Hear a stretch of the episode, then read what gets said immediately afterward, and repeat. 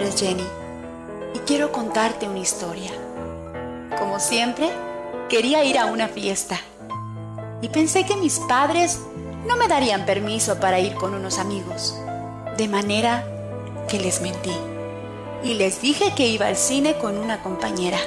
Mis padres están chapados a la antigua y siempre me están cuidando.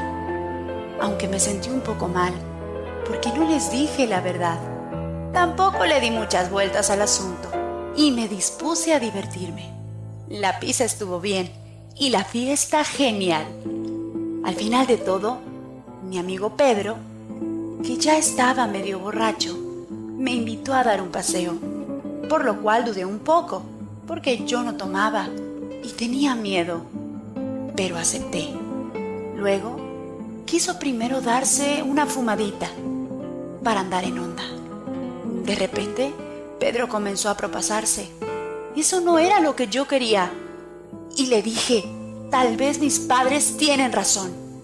Quizás soy muy joven para salir así. ¿Cómo pude ser tan tonta? Por favor, Pedro, llévame a casa. No me quiero quedar. Molesto, Pedro arrancó el carro y comenzó a conducir a toda velocidad. Yo estaba muy asustada y le rogué que fuera más despacio. Mientras más le suplicaba, él más pisaba el acelerador.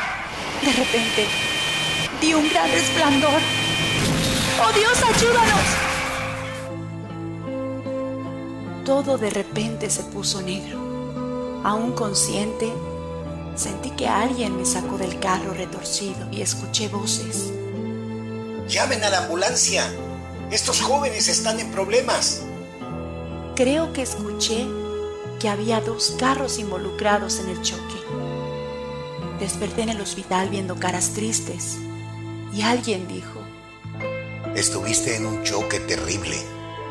En medio de la confusión, me enteré de que Pedro estaba muerto y recuerdo que escuché, Jenny, hacemos todo lo posible, pero parece que te perderemos a ti también. ¿y la gente del otro carro? Pregunté llorando. También murieron. Dios, perdóname por lo que he hecho. Yo solo quería una noche de diversión. Por favor, dígale a la familia de los que iban en el otro carro que me perdone, que yo quisiera regresarles a sus seres queridos. Por favor, doctor, ¿les podrá decir esto de mi parte? Dígales a mi mamá y a mi papá que lo siento porque les mentí y que me siento culpable porque varias personas hayan muerto. Me quedé callado unos instantes y después Jenny murió.